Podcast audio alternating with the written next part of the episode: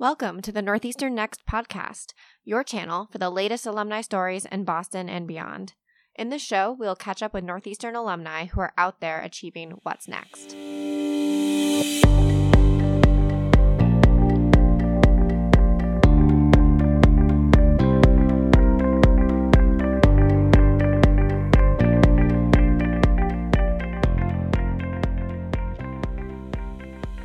Getting on Shark Tank might be the ultimate entrepreneurial pipe dream, but Jamie Ratner pitched her company CertifiKID and found herself walking away with a deal.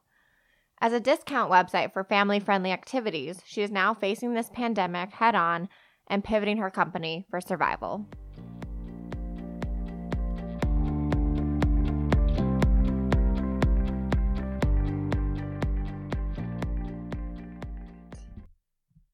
Hi, Jamie. Welcome to the Northeastern Next podcast. You are the founder and CEO of CertifiKID, which is a website that brings family friendly activities at a discount. And through the website, you get different deals or coupons that you can then purchase tickets directly. So, give us the rundown on this. Where did this idea come from? So, it actually started a decade ago when I had first had my kids. They were babies at the time and I was running a blog that was geared to fun things that you find and I stumbled upon the site Groupon when it first started and I thought it was super cool. I couldn't even believe the, concept existed, but I was a new mom and everything they were offering was spas and restaurants and things that I wasn't able to do as a new mom. But I thought, wow, if you took the concept and you just twisted it and geared it specifically to what moms want and need, it would be amazing. And that's where it stemmed from and grew from there. yeah. And I, I, think we're all familiar with sites like Groupon. How has this landscape changed for discount websites? You saw the opening that there weren't a lot that were family friendly, but what can you tell me what differentiates CertifiKID? What's interesting is that at this point, they're really not many of these kind of sites around anymore. Um, when I first got into the game, there was like a daily deal conference with thousands of new entrepreneurs starting businesses just like this and lots of competition. But at this point, there's really only a handful left. And with the pandemic right now, I'm really not sure even what will happen to Groupon in the future. But what differentiated CertifiKID really was this, you know, being focused on the niche but also really i think what has really kept us going these years is our amazing customer service and engagement with our subscriber base to keep it exciting. Like i never wanted to run the same deals over and over. Like it was very important to me to keep things interesting and also work with our businesses as well to keep their businesses exciting and you know moving with the trends as to what the moms are looking for yeah, and I know obviously things have definitely changed right now with the pandemic, but even before that, what are some of the most popular types of deals? I mean, the most general popular were water parks, amusement parks, summer camps, family getaways, you know, and it over time things trended as to what was, you know, whether we started to see a big surge Legos came into the picture and there was all these Lego camps and Lego places, and then it moved to STEM, and you know, it just it, it's evolved over the years. I see on your website now. I'm, I'm sure that COVID nineteen has impacted your business, and you have a little graphic at the top that says "Explore, play, and save from home. Get tips and deals to help your family during the pandemic." And I'm wondering, how has your business pivoted during this time, and how are you adapting? Sure. So yeah, I mean, we immediately we were probably we were the pulse on the whole thing because like always we were selling events and shows and bounce places and basically our sales one day we woke up and it just stopped eh, which was super scary. But we moved very quickly and realized all right we we do still have this large database of moms and and and parents and figuring out what it is that they want and need right now. And we've we've been able to help some of our business partners as well to take their services and figure out how to um, pivot them to do things online. So, for example, you know, my first deal I ever ran was with a magician, the Great Zucchini, and so he's now doing kids' birthday parties through Zoom, and it's selling great and you know it's it's been great for him. It's great for these kids who aren't able to celebrate their birthdays. So we're just trying to figure out what everyone wants and needs and how we can help from all angles. And you know we're thinking short term but we're also thinking long term you know what effects this is going to have on all these businesses and how we can help them. And and my mind is moving a mile a minute trying to come up with our pivot and and we're excited about it wow i can imagine i think your business model has always been connecting companies to your customers and obviously, I think your partner companies are probably they like the awareness and, you know, that is that how this business model works? So you kind of create these partnerships and are able to provide a discount. Can you talk me through that model a little bit?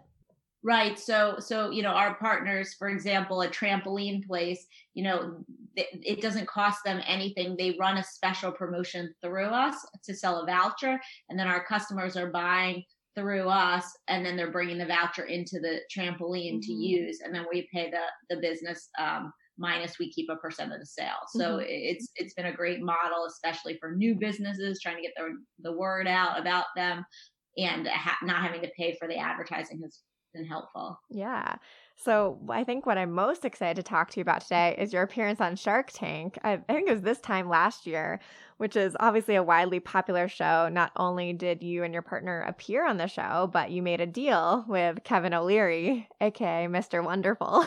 so what was that experience like for you?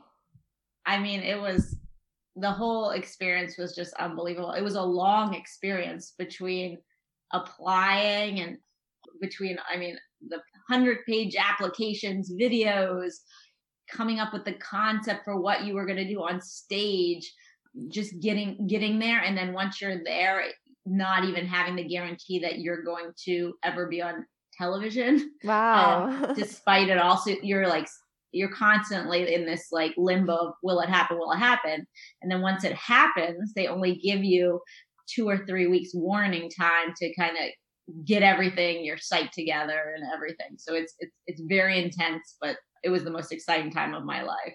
So, how did you come up with that final pitch? So, was it part of the application and then you refined when you finally got that call that you were going to be on it? Right. So, yeah, we continuously they they have producers who work with you on the on the pitch, but the roller coaster was like we we had, you know, my family dress up in roller coasters cuz it was hard to we had to be able to represent what we are. Um, and I thought that was, I, th- I really think that helped us in the end with to have something really clever to to to put out there. That's fun. Yeah. It's it's hard to kind of represent an online experience, right? Cuz your right. product's online. So you that's yeah. really cool.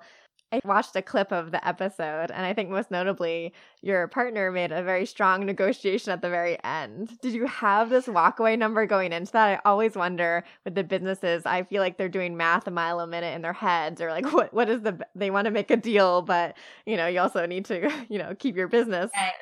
So he he was the numbers guy, um, and that was kind of we decided that he was in charge, you know, for the negotiation for everything. He's a lawyer. So mm-hmm. for that, he was handling that. So, you know, I was freaking out because I didn't I didn't know what he was doing. And I was like, we are gonna get kicked off here. And, you know, it was okay if we didn't get a you know, we were going into it saying it's okay if we don't get a deal. Um, but he had me just as nervous as probably the TV made it mm-hmm. everybody else was nervous that they were going to throw us out of there. But he said he just had this feeling that he was connecting with with the sharks, and it was okay for him to push like that. And he had he did have a number in his head that he was going to cut off at, and but he hadn't told me, so I didn't know. yeah, when I was at I went to Northeastern for for grad school, and I took this negotiation class and I remember it was so difficult and we would do these, you know, fake role plays and go in and you'd have to plan and prepare and know your walk away and know yeah. what to do and try to pivot yeah. when your opponent or for better lack of better words was, you know, giving you a different number. So yeah. I was watching I was like, wow, I I it's so exciting. That's why the show obviously, you know, continues to exist for at well, least the he viewers. Knew it was, he knew it was for television. You know, mm-hmm. he knew mm-hmm. like the more interesting he made it, the more chance we would have to be actually on TV because not everyone's gets on TV. That's so, true. Yeah. That's a really good point. Are there any other behind the scenes things that you discovered being part of the show that you didn't know before? Um, let me think. Well, I think that the biggest part is like, you know, not all the deals go through. Like a lot of them don't go through after the show, and that a lot of them don't make it on TV, despite you know you could go through all that and never end up on television. A good percentage. Mm-hmm. So that was like, wow. like, and how long do you even film for? Because it's just like it's such a small episode. Do you, is right. it? It's all live. You, know, there's no you can't mm-hmm. stop or anything. Um, we were in for about an hour in the in the actual tank. Mm-hmm. Um, we were on set. Oh, here's an interesting interesting tidbit that no one would know. We brought our kids with us, so the kids were on the roller coaster. So we they had they got us there. We didn't film till like I don't know four or five o'clock at night but we had to get there at like eight in the morning and like but they never told us that we weren't going to be on that long. So what happened was the kids there was a man there who was a teacher. So my kids had to go through school for the day. It was like a california requirement for child actors. So we ended up sitting and my kids were like are you joking? Like I'm supposed to be on vacation in California. wow, that's their their debut as child actors, and they yeah. didn't even know it. that's so funny. So, how has your success on Shark Tank impacted your business?